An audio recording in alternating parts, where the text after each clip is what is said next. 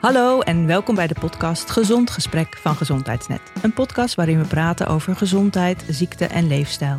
Mijn naam is Karine Hoenderdos, ik ben journalist en ik schrijf en praat over gezondheid en ziekte. Gezond Gesprek is de podcast van gezondheidsnet.nl, de nummer 1 website in gezondheid van Nederland. Over elke podcastaflevering kun je een artikel teruglezen op www.gezondheidsnet.nl. Gezond Gesprek is ook aangesloten bij Vriend van de Show. Op dit platform kun je voor slechts 1,50 per maand vriend worden van de show of eenmalig doneren. Daarmee steun je onze podcast. Ook kun je hier een reactie achterlaten op een aflevering, boodschappen inspreken of een high five geven. Laat het van je horen, dat vinden we erg leuk. In deze aflevering praat ik met Ellen Kampman.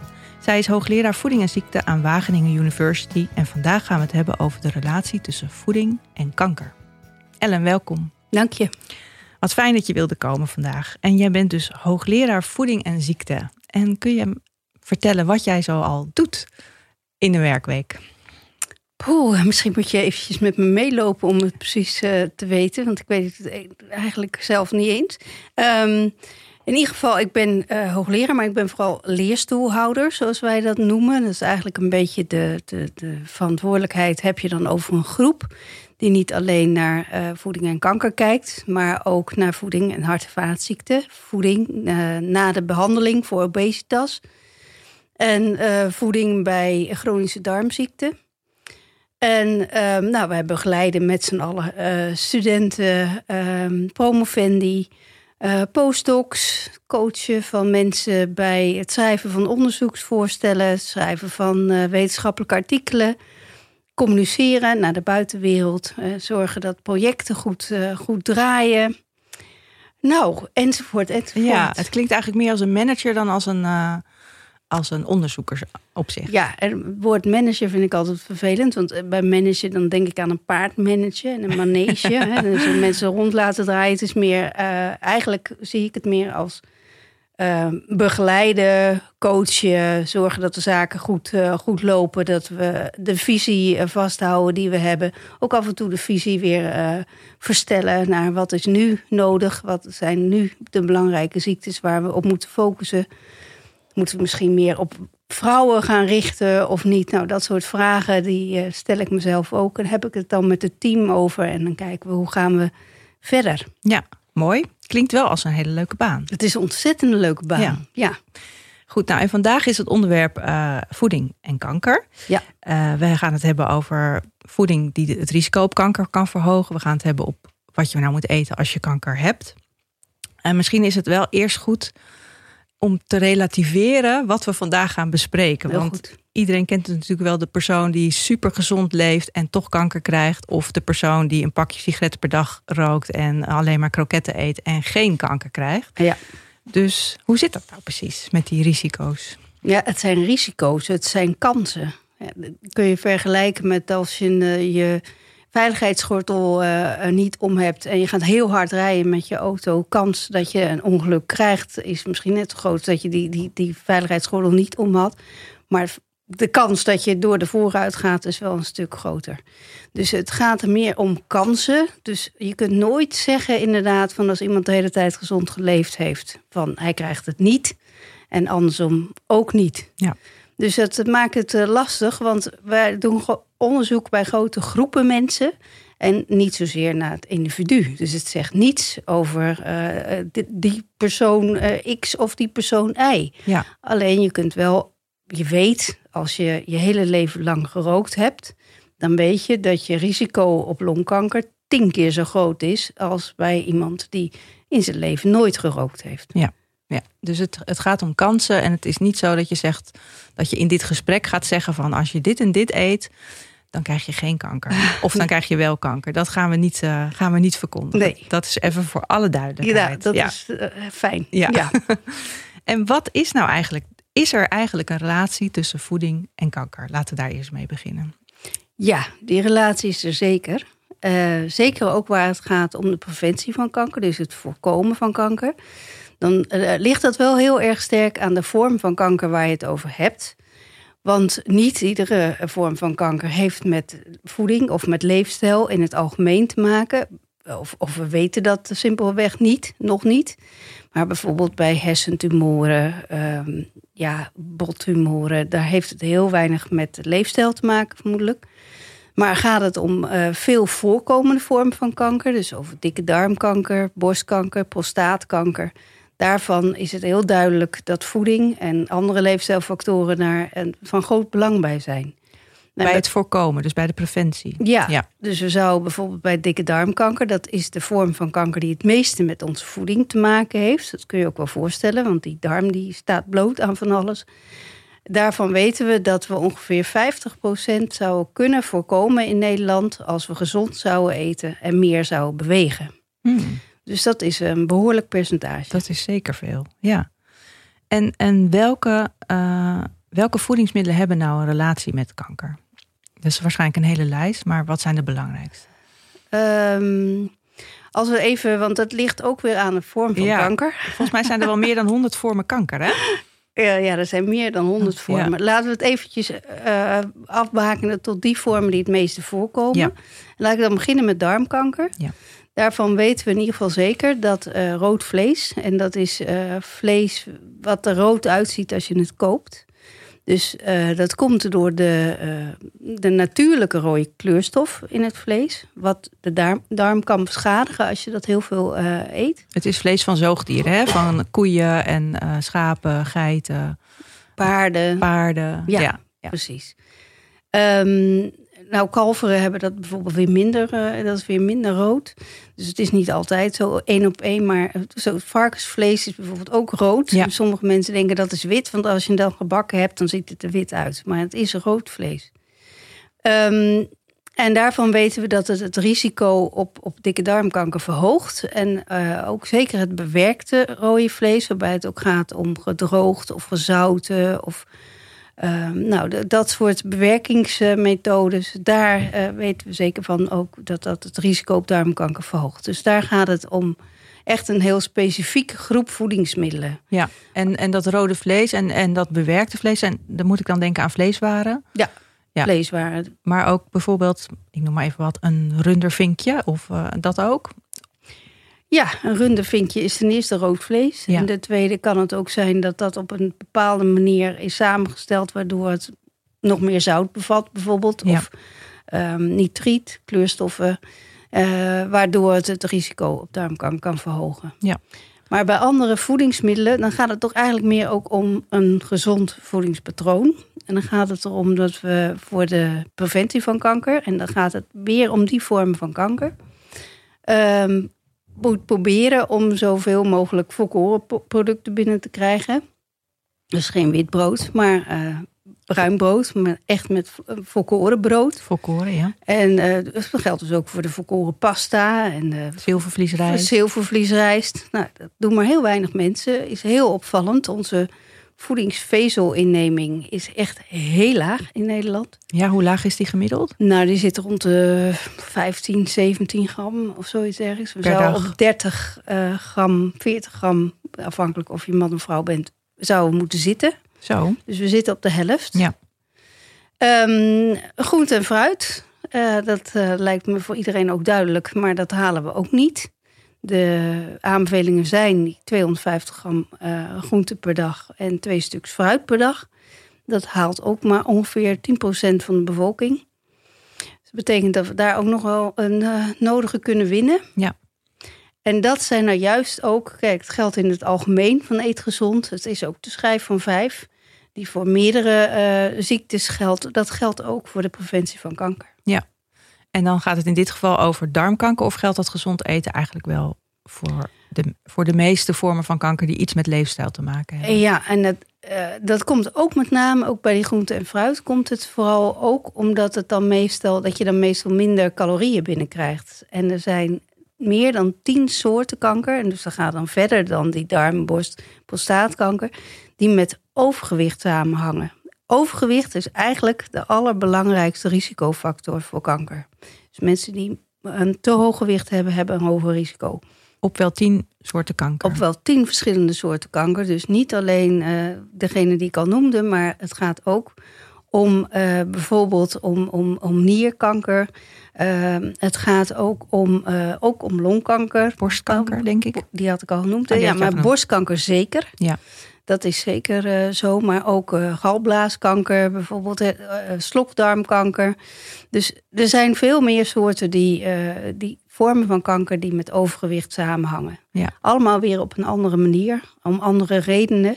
Maar groente en fruit, dus als je dat meer eet, krijg je minder calorieën binnen. Als je dan ook meer beweegt, dan ehm, is de kans dat je overgewicht krijgt kleiner. En is dat dat effect van groente en fruit nou, dat vind ik eigenlijk een beetje teleurstellend. Is dat alleen omdat je dan minder calorieën binnenkrijgt? Je kan, dus je kunt net zo goed geen groente en fruit eten, maar dan gewoon weinig eten? Nou, dat is een goede vraag. Nee, gelukkig is dat niet zo. Eh, ze zijn ook een belangrijke bron van voedingsvezel. Ja. En dat is een hele belangrijke. En natuurlijk bevatten ze allerlei andere voedingsstoffen die eh, voor alles belangrijk zijn. En dus veel vitamine, mineralen die we allemaal nodig hebben. En die juist ook heel goed en in een mooie combinatie ook in groente en fruit zitten. Oké, dus veel groente en fruit.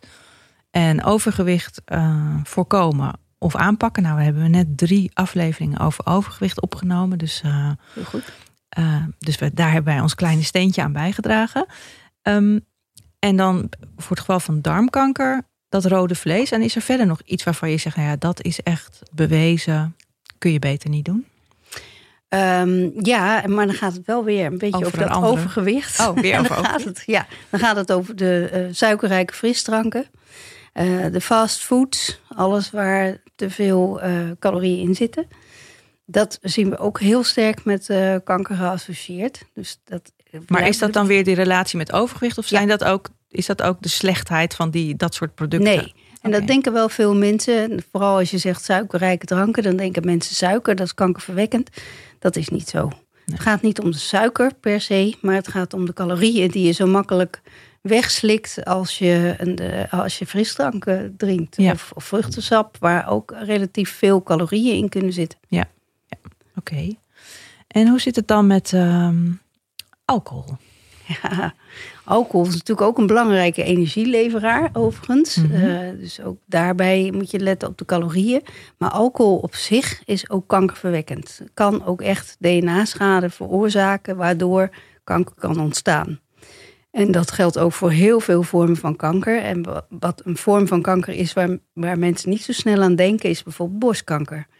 Borstkanker heeft ook een sterke relatie met de alcoholconsumptie. Hmm. En als ik om me heen kijk, mijn generatie, dus eh, zeg maar de, de, de 50, 60ers, daarvan drinken vrouwen toch bijzonder veel, moet ik zeggen. En dat gaat ook zo makkelijk. Zo van even nog een eh, proseccootje of een wit wijntje voor het eten. We doen ook nog even tijdens koken, dat doen we na het eten. En dan is het ook wel lekker voor het naar bed gaan.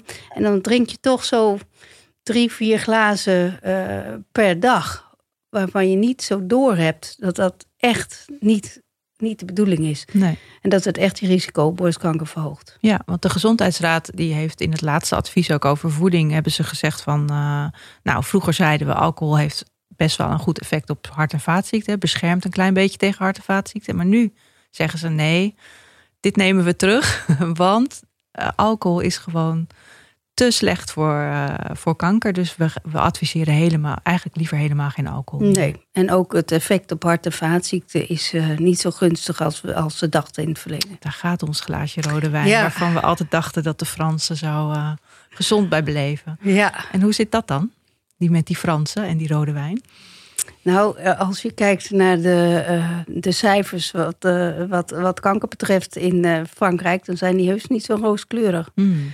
En sowieso niet. Ook niet voor hart- en vaatziekten. We zien ook veel overgewicht overigens tegenwoordig in Frankrijk. Oh. Misschien is, was dat in een vroegere periode. En natuurlijk is het ook wel zo dat je ook moet genieten in het leven. Hè? En ook, eh, en da- en daar kan af en toe een glaasje alcohol, is ook heel sociaal. Het is ook eh, gezellig en da- dat kan me ook helemaal voorstellen. Je hoeft niet meteen eh Geheel onthouder eh, geheel onthouder of, of overal vanaf te blijven wat ongezond is. Maar je moet er echt wel op letten. Echt bewust mee bezig zijn. Want Ja. het gaat te gemakkelijk iedere dag. En ja, dan wordt het ook veel te veel. Oké. Dus, samenvattend. Gezond eten met volkoren granen, groenten en fruit. Alcohol het liefst zoveel mogelijk vermijden. Rood vlees vermijden. Vergeten we dan nog iets? Of is er... eh, Ja, ik zou er nog graag aan toevoegen. eh, wees voorzichtig met voedingssupplementen. Oh, En gebruik alleen voedingssupplementen op het moment dat je echt een tekort hebt. Of dat er een aanbeveling voor bestaat. en met voedingssupplementen bedoel je vitamines en mineralen? Ja. Oké. Maar Nou, en- ook eh, kruidensupplementen kun je misschien onder de sommige voedingssupplementen eh, vatten. hè, Waar het gaat om soja-supplementen of zoiets Of dergelijks. curcumina of dat soort Curcumina, Ja. ja, dat eh, supplementen inderdaad. Ehm, het, gaat er, het gaat er met name om dat veel mensen denken dat ze daardoor zich beter voelen. Hè? En 60% van de bevolking, en zeker dat geldt voor vrouwen, mannen zitten iets lager, maar die gebruiken voedingssupplementen. Zo, wat een enorm dat is een aantal. enorm aantal. Goede markt. Ja, zeker een goede markt. Ehm, terwijl er niet bewezen is dat je daar, eh, dat je daar echt eh, beter van wordt. Mhm. Ehm, en, en sterker nog, voor sommige vormen van kanker, en zeker op latere leeftijd, dat er misschien al eh, cellen zijn in het lichaam die ontspoord zijn, dan geeft je eigenlijk nog een extra eh, tikje mee als je hoog gaat zitten in bepaalde vitamine en mineralen, waar je eigenlijk helemaal niet zo hoog zou hoeven zitten. Vaak bevatten vitaminesupplementen of, of, of multivitamines eh, maar vrij hoge doseringen. En wat is een hoge dosering? Meer dan 100% van de ADA, dus meer dan. Nou, precies. Ja, oké. Je zegt het al. Ja, Ja. dus die, die aanbevolen dagelijkse hoeveelheid, daar moet je niet meer dan eh, het dubbele van gaan doen. En dat staat er ook wel op, hè, het potje. Dus je, je kunt daar ook op, een beetje op letten wat erop staat. Maar kijk, bijvoorbeeld, er zijn aanbevelingen voor vitamine D. Ja, ik wou net zeggen, want En- 60% van de Nederlanders, dat is ongeveer de groep die vitamine D zou moeten slikken, toch? Met eh, Ja, alle nou, 50-plussers en alle mensen met een getinte huid en alle baby's en alle kind- Ja, jonge kinderen. Ja, dus dat is wel echt een groep waar, waar aanbevelingen voor zijn. Dus Ja. voor vrouwen boven de 50 en voor mannen boven de 70. Maar dan is er ook een dosisaanbeveling van die 10 microgram en op, boven de 70 20 microgram. Ehm, en die supplementen kunnen wel vaak veel hoger zitten. Niet dat ik nou heel erg bang ben voor vitamine D specifiek.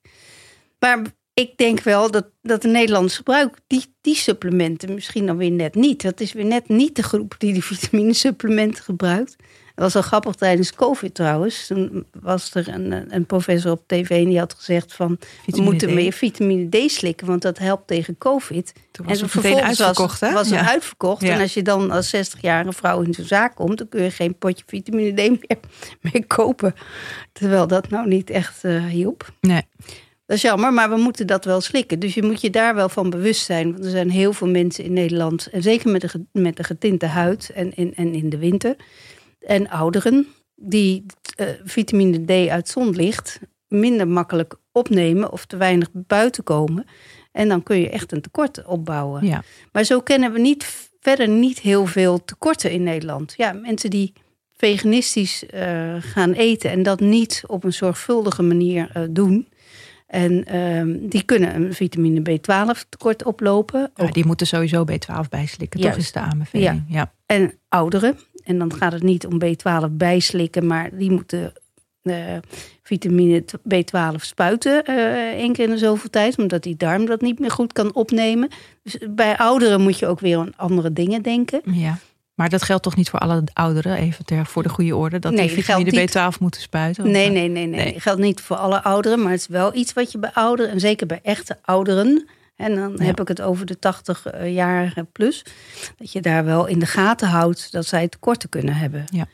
Eh, en, en zeker B12, maar ook vitamine B2 bijvoorbeeld. Daar moet je wel echt op letten, ook omdat ze minder gaan eten. Ja, dus aan de ene kant zeg je van, eh, ga niet zomaar supplementen slikken, want en zeker niet in een hele hoge dosering, want dat kan de kans op kanker verhogen. Ja. Aan de andere kant zeg je, ja, maar als je het nodig, er zijn groepen die het wel nodig Ja. hebben en die moeten dan gewoon zich houden aan de aanbeveling van 10 microgram vitamine D bijvoorbeeld. Ja. En ehm, Dat klopt. Ja. En, zo is de foliumzuur is ook een aanbeveling voor vrouwen die eh, zwanger, willen worden of zwanger zijn.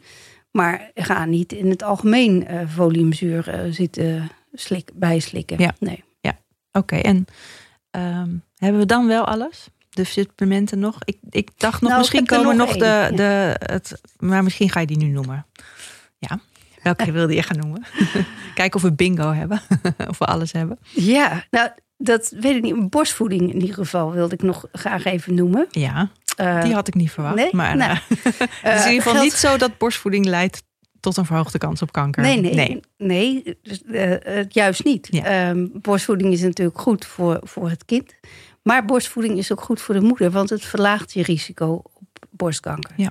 En het is sowieso zo dat ehm, het, het aantal kinderen wat je krijgt, en, en het liefst eh, veel kinderen wat dat betreft, en op jongere leeftijd, ehm, maar dan ook borstvoeding geven.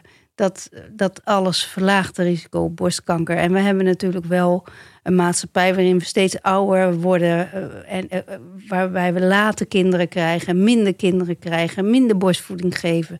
Wat ook het risico op borstkanker verhoogt. Ja. En daar valt, ja, daar valt borstvoeding voor mij dan onder de voeding. Ja, zeker. En eh, hoe zit het dan met het aangebrande vlees of aangebrande tosties of alles wat aangebrand en zwart geblakerd is? Daar wordt ook altijd van gezegd van niet doen, daar krijg je kanker van. Ja, de, ehm, dat, dat zit hem in verschillende relatief kankerverwekkende stoffen. Mhm. Acrylamines eh, zou je kunnen krijgen bij eh, donker eh, gebakken friet of, of, of op te hoge temperatuur gebakken friet en, en, en, ehm, en, en aardappeltjes. En ja, in, in frietzaken wordt daar al veel rekening mee gehouden. Dat dat, dat niet op te hoge temperaturen moet. Ehm, sommige chips zijn eh, daardoor, nu we dat ook weten, al veranderd. Dus Smith chips en dergelijke zitten bijna geen acrylamides meer in. Maar als je het zelf maakt, en ook in, in sommige organische of bio, biologische type chips, eh, kunnen toch nog wel hoge doseringen van die acrylamines in zitten. En dat kan je risico op kanker verhogen. Ja. Maar en dat geldt, en als het gaat over eh donker gebakken vlees, dan, dan, dan doen we dat in Nederland gelukkig niet zoveel. Wij, wij, we zijn een land waar nog een beetje water bij de gehaktbal gaat. En, en we bakken het niet echt heel zwart. Ja. Eh, maar we zijn, en we zijn ook niet van die hele grote barbecuers. Dat is weer ook niet naar. En we hebben niet van die elektrische dingen op de Porsche eh, Ja. staan, zoals Amerikanen dat doen. Gelukkig maar. Want ook daarbij eh, worden weer andere kankerverwekkende stoffen gevormd. Die, die je echt moet vermijden. Die een beetje, ja, dat lijkt een beetje broken. Hè? Dat, dat soort eh, stoffen zitten daar dan ook in. Net zoals in sigarettenrook. Oh ja. Dus daar moet je op letten. Maar gelukkig doen we dat niet zo vaak. Nee. Dus het gaat meer om als je. Ik, waar ik het over heb, is de belangrijkste factoren die eh, het kankerrisico in Nederland beïnvloeden. Ja. En daar horen niet zozeer dat soort stofjes en dergelijke bij. Dan moet je wel op, iedereen moet daar wel op letten natuurlijk. Maar het is niet de belangrijkste bijdrage aan ons kankerrisico. Ja. Dat is toch echt die, dat overgewicht, te veel vlees eten en te weinig groente en fruit en Ja. volkoren producten. Te veel rood vlees eten dan. Rood vlees. Ja, ja. Ja. En ehm, je zei net al aan het begin van ja, wij doen, eh, wij doen onderzoek bij grote groepen mensen. Want hoe kom je, hoe kom je hier nou achter? Dat borstvoeding bijvoorbeeld beschermt, of dat, eh, eh, dat je van rood vlees een groot risico op darmkanker krijgt. Hoe, hoe gebeurt dat onderzoek? Ehm, dat zijn verschillende typen onderzoek die, die je samen moet bekijken. En het kan ook nooit op basis van één studie zijn. En soms komt er wel eens één studie in het nieuws. En dan denk ik, oh, oh jeetje, één studie. Ja, dat staat op zich, dat kan nooit. Je hebt verschillende typen onderzoek nodig. Je hebt onderzoek nodig in het laboratorium, eh, waarbij we in, in, met, met buisjes eh, kankercellen waar je wat aan toevoegt en waar je kijkt van welke stoffen gaat het nou eigenlijk om en wat doet dat eh, op de groei van cellen. Je hebt dierstudies nodig, waarbij ratten bijvoorbeeld op een bepaald dieet worden gezet, zodat we dat kunnen bekijken. Maar er zitten natuurlijk allemaal limitaties aan dat soort studies, omdat een rat natuurlijk Niet een ja, mens niet is? een Nee. mens is. Eh rat houdt niet van koffie bijvoorbeeld, drinkt ook geen alcohol. Het is ook vrij moeilijk om daar een studie mee te doen. Dus moet je studies bij mensen doen. En die studies bij mensen, die zijn natuurlijk ook beperkt. Zeker als je denkt dat iets kankerverwekkend zou kunnen zijn.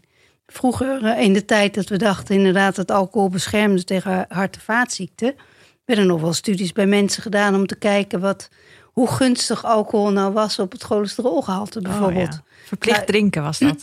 was verplicht drinken, ja, waren leuke studies om te doen. Maar die studies mogen al lang niet meer, nu we weten dat het kankerverwekkend is. Ja. Dus dat soort studies, ja, dat komt ook niet door een medische ethische commissie. Nee, maar dat zijn echt studies waarbij je experimenten doet. Met Experimenten mensen. met mensen. Ja. Dus dat is heel beperkt. Dat kun je eigenlijk alleen doen als je zeker weet dat iets gezond is. En dan nog is het heel lastig, want we kunnen mensen ook niet een blinddoek voordoen. Die weten heus wel of ze eh, een hoog groente-fruit dieet krijgen of niet. Ja. Dus dat, kun je, dat is ook lastig. En buiten dat, nog het belangrijkste eh, lastig maakt, is dat soort studies, is dat mensen zich daar dan ook op een gegeven moment niet meer aan houden. Dus je, een hele, je moet ook een hele lange studie doen. Want als je wil kijken naar kanker, wat ik nog niet gezegd heb, is dat kanker 20, 30 jaar duurt. Van het eerste celletje waar het misgaat, totdat we het kunnen zien. Ja. Totdat het symptomen geeft of dat het opgepikt wordt in, in, in, met screening bijvoorbeeld. Dat duurt 20, 30 jaar.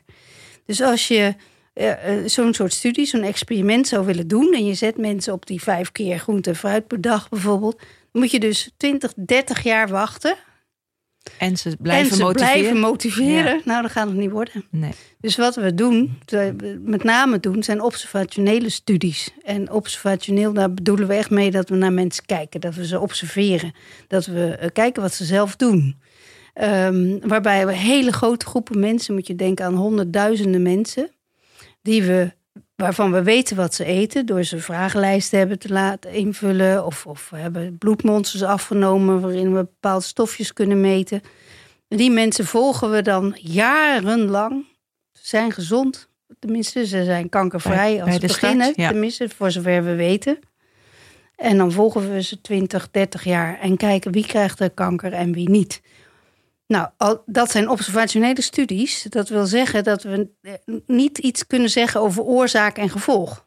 Ja. Dus het kan best zijn dat mensen al last ergens van hebben, waardoor ze bijvoorbeeld geen koffie drinken of, eh, of eh, geen vezelrijke producten eten.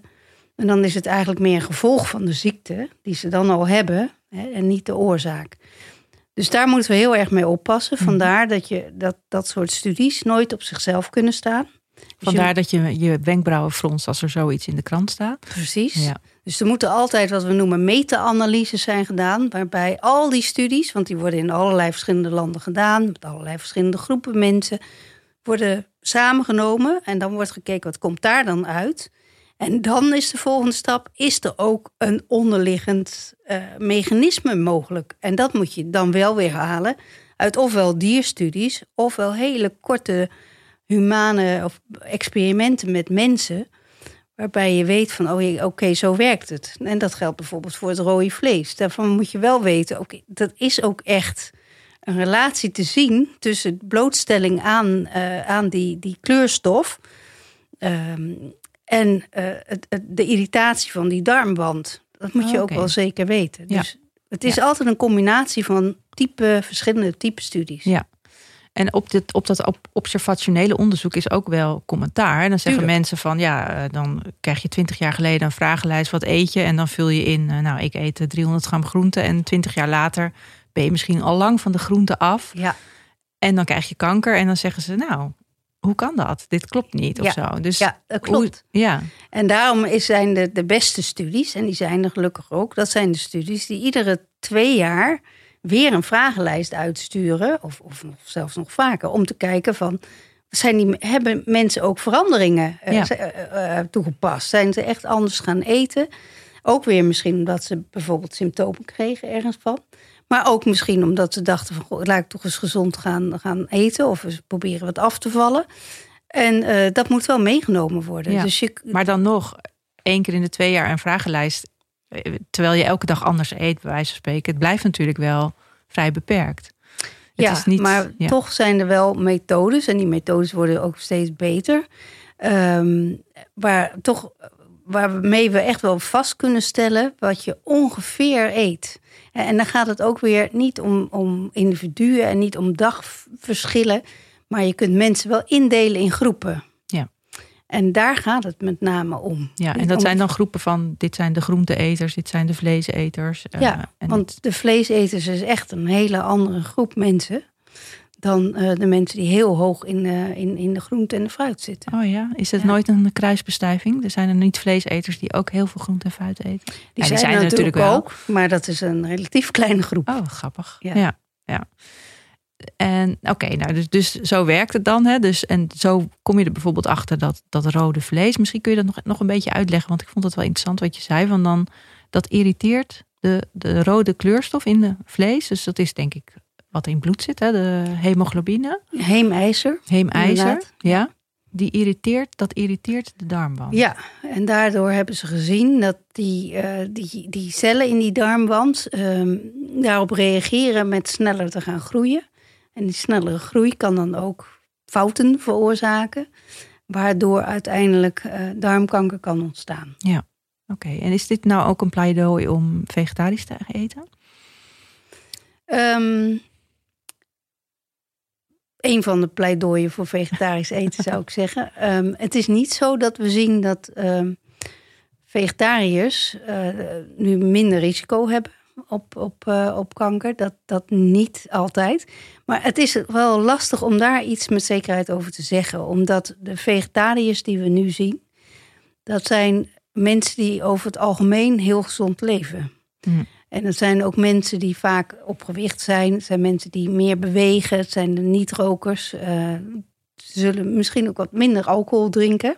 Het zijn de bewustlevende het zijn mensen. Bewustlevende, hoogopgeleide, vaak uh, zich ook kunnen permitteren mensen die daar ook mee bezig zijn. En, en dat is natuurlijk een hele specifieke groep. Dus dan is het niet alleen het niet vlees eten. Maar het zijn ook vaak de meer groenteeters. En het, zijn, hè, dus het is moeilijk te zeggen. Maar wat we nu zien in studies is niet zozeer dat zij nou veel minder risico uh, hebben. Dat verbaast me dan wel. Want je zegt, je noemt net heel veel factoren die wel positief effect zouden. Het, het verbaast ons ook. Dus er wordt ook wel steeds meer naar gekeken.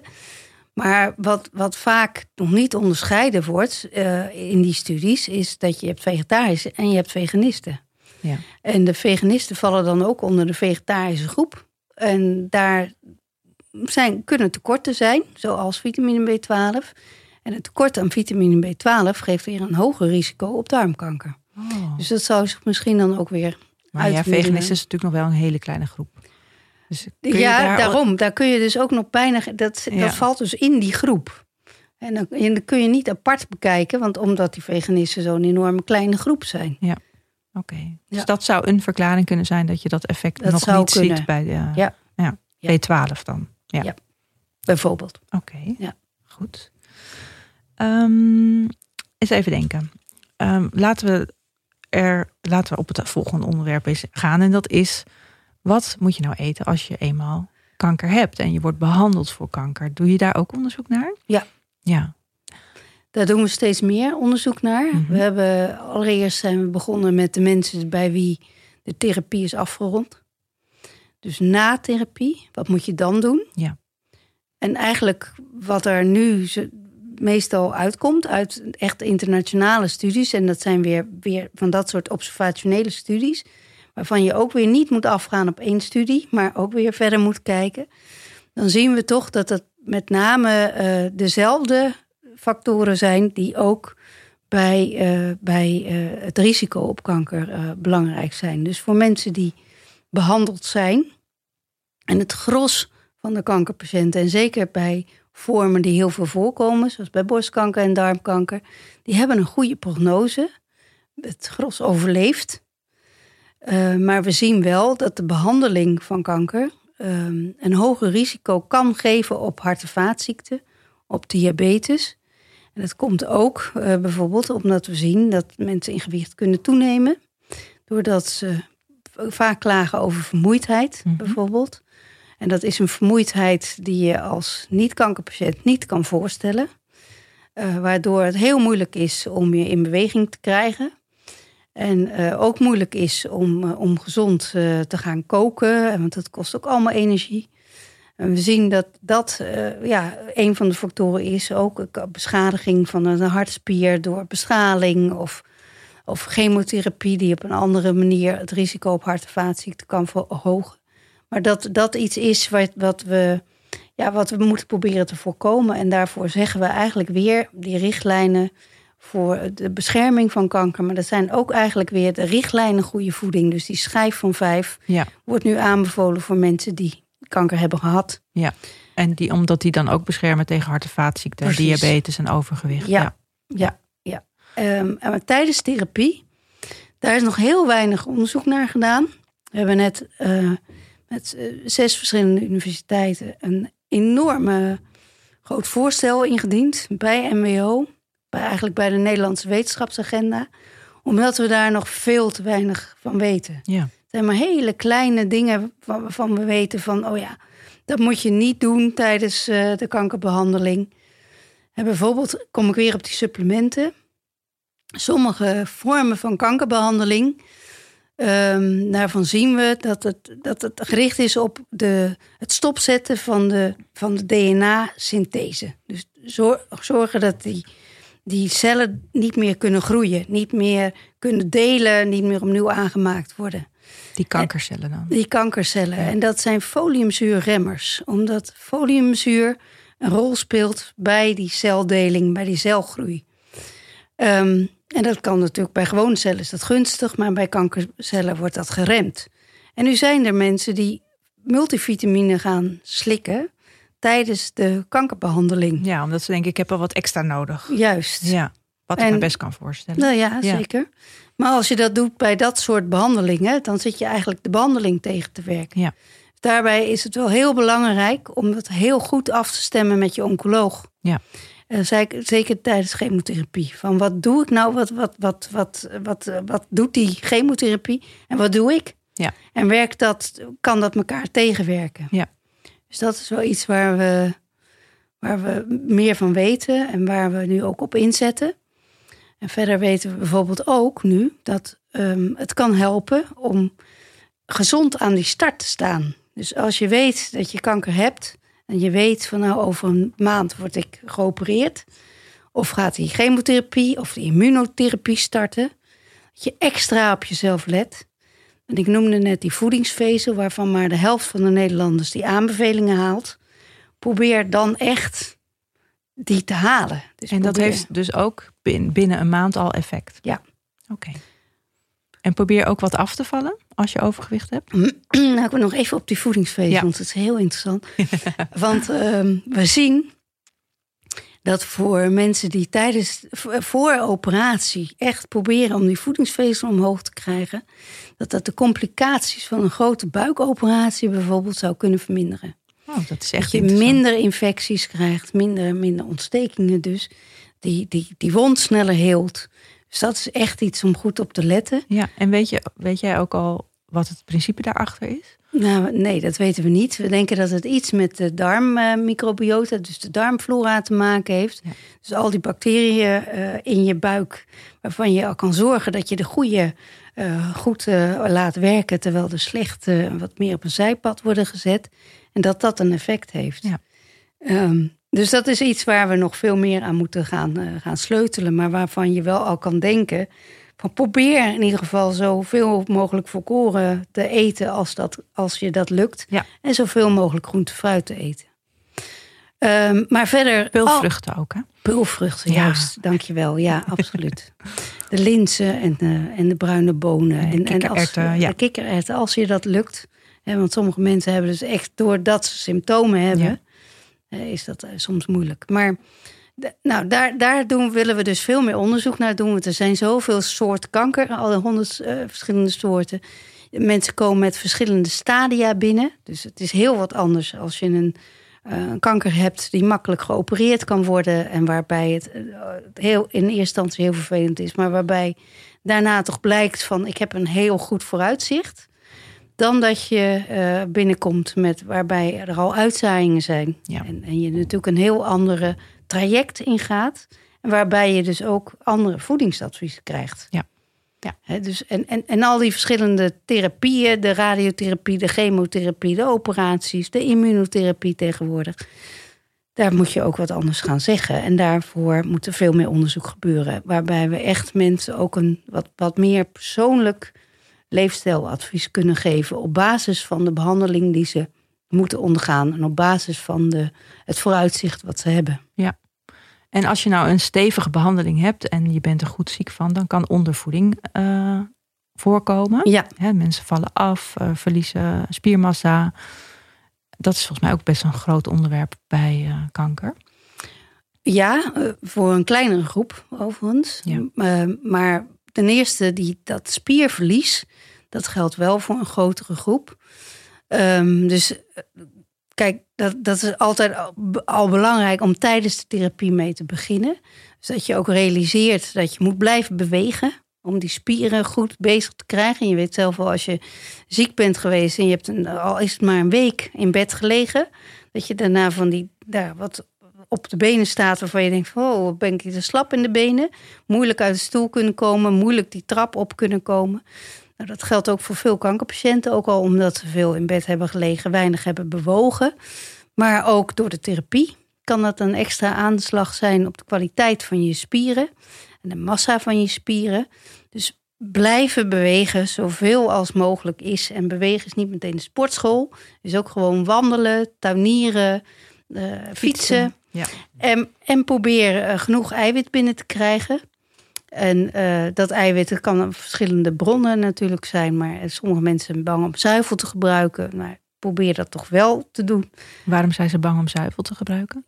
Um, nou, in het algemeen merk ik dat veel mensen denken van, oh, er zitten hormonen in, uh, in de zuivel. Of het zou de celgroei stimuleren. Of, of ja, nou, dat... dat... Dat, effect is niet nooit aangetoond. Dat nee. zuivel heeft geen effect op het voorkomen van kanker. Nee, als het al iets is, dan lijkt het zuivel uh, te beschermen tegen dikke darmkanker. Hm. Uh, het zou wel zo kunnen, maar dan moet je wel heel veel zuivel gebruiken. En dan zit je echt op liters per dag. Uh, dat het het risico op prostaatkanker enigszins zou kunnen verhogen. En daarom zit het ook niet in de richtlijnen. Hm. Maar over het algemeen, en, en, en, ja, dat geldt dus alleen voor prostaatkanker, zou het misschien maar echt liters hoor. Ja.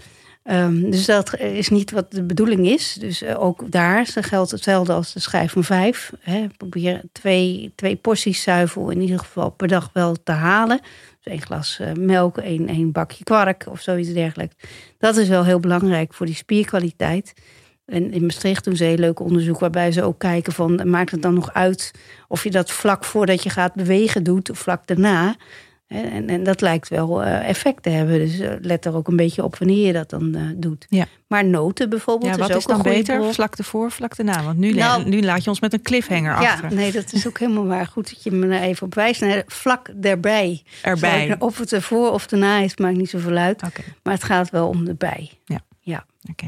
En maar noten bevatten bijvoorbeeld ook goede eiwitten. En pulvruchten bijvoorbeeld ook. Ja. Dus het is niet alleen eh, eh, zuivel, maar let er wel op dat je ook een combinatie van, eh, van, ook van dierlijk eiwit, plantaardig eiwit. Want ook daar weten we nog niet genoeg van of je dat helemaal uit planten kan halen. Of dat je ook toch iets uit, uit zuivel moet halen. Oké. Of kip of vis. Kip of vis, ja, precies. Ehm, en ehm, ja, toen ik, toen ik keek wat, wat zijn nou de voedingsproblemen rondom een kankerbehandeling, dan komen smaakproblemen en slikproblemen ook heel veel voor. Ja. Doe jij daar ook onderzoek naar of weet je daar iets over? Ja, dat ligt ook weer aan het type kanker Ja. natuurlijk. Hè, bij eh, Of slik- bestraald wordt in het mond. Ja, dus de mond-keelgebied, eh, de slokdarm, dat kan allerlei eh, problemen opleveren. En daarvoor is het heel belangrijk dat dat heel goed begeleid wordt door een oncologisch diëtist. Ja. En eh, de landelijke werkgroep diëtisten-oncologie is daar ook heel veel eh, mee bezig. En hebben daarvoor, eh, ja, leiden ook diëtisten op, specifiek in die oncologie. Juist om dit soort klachten en daarmee ook ondervoeding door kanker. Of, of ook ondervoeding doordat het een heel laat stadium al is waar mensen in zitten. Om dat ook goed te begeleiden. Heb En- ook een fantastisch handboek. Die hebben een fantastisch handboek, wat, wat eh, vooral goed leesbaar is voor professionals, Ja. denk ik. Ze hebben ook eh, samen met, met eh, het Integraal Kankercentrum Nederland, samen met Wageningen Universiteit en nu ook samen met Wereldkankeronderzoekfonds een website, voedingenkankerinfo.nl, waar je ook zelf naartoe kunt gaan met de specifieke klachten die je hebt. Uh, waarbij ook recepten zijn opgenomen van wat moet ik nou doen als, als uh, vlees ineens als rubberbanden uh, begint te ruiken. En, Want dat kan, hè? Dat kan, ja. Het schijnt ja. echt verschrikkelijk te zijn. En waarbij ook brood echt uh, niet om weg te krijgen valt. Ja. en, en ook, ook fruit, jammer genoeg, ook de smaak verandert. Lijkt ook een beetje op de klachten die bij COVID ja. kunnen ontstaan. Ja, dat ja. klopt. We, we doen veel onderzoek samen met onze groep die gespecialiseerd is in Wageningen op het gebied van, van geur- en smaakveranderingen. En zij doen ook inderdaad onderzoek bij groepen mensen met COVID en onderzoek bij groepen mensen met kanker. En, en, het is inderdaad redelijk vergelijkbaar. En de vraag is ook van, van hoe lang blijft dat dan bestaan? Hè? Want na COVID zie je dat ook vrij lang bestaan. Bij uh, kanker lijkt het wel wat sneller weg te zijn. Maar er zijn ook mensen die toch nog vrij lang na de behandeling, na de chemotherapie met name, uh, nog daar uh, last van houden. Ja. Maar die tips, dus voeding en kankerinfo.nl uh, en, en een oncologisch diëtist uh, inschakelen op het moment dat je dat hebt. Ja. Maar bij darmkanker bijvoorbeeld komt dat veel minder vaak voor. Maar borstkanker komt dat bijvoorbeeld wel vaak voor. En het ligt echt aan het type uh, behandeling. Ja, dus zoek hulp als je voedingsklachten hebt op het gebied van. Ja, zoek deskundige hulp. Ja. En de deskundigheid zit echt bij de diëtist. Ja, ja. oké. Okay. Ik heb nog twee vragen. De eerste vraag is over visvetzuren, uh, visoliesupplementen. Want uh, ik dacht heel lang dat het niet gunstig was bij, uh, bij kankerbehandeling. Dat wordt vaak nog gezegd. Het staat trouwens ook nog op die website die je net noemde. Toch uh, kreeg ik laatst een artikel onder ogen van Espen. Dat is een, de, een Europese diëtistenorganisatie. En die zeggen juist het is juist goed om visoliesupplementen te gebruiken. Dus wat is waar? Jij weet het vast. Nou, daar is wel heel veel discussie over. Wij hebben uh, onlangs ook weer met heel veel, met de, met de Vereniging voor Diëtisten, de werkgroep uh, Diëtistenoncologie en, uh, en, en, en wat experts rondgevraagd van wat moeten we nou op onze website laten staan.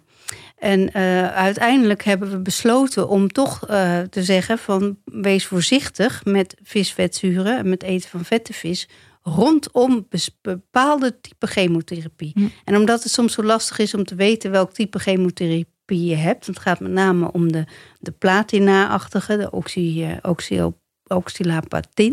Ik ben geen arts, dus ik heb er altijd moeite mee met dat soort termen. Maar dat soort chemotherapie, die lijken met name ja, beïnvloed kunnen worden op een ongunstige manier. Door uh, vetzuren die je zelf aanmaakt als, als een, uh, door wat er in visoliesupplementen bijvoorbeeld zit.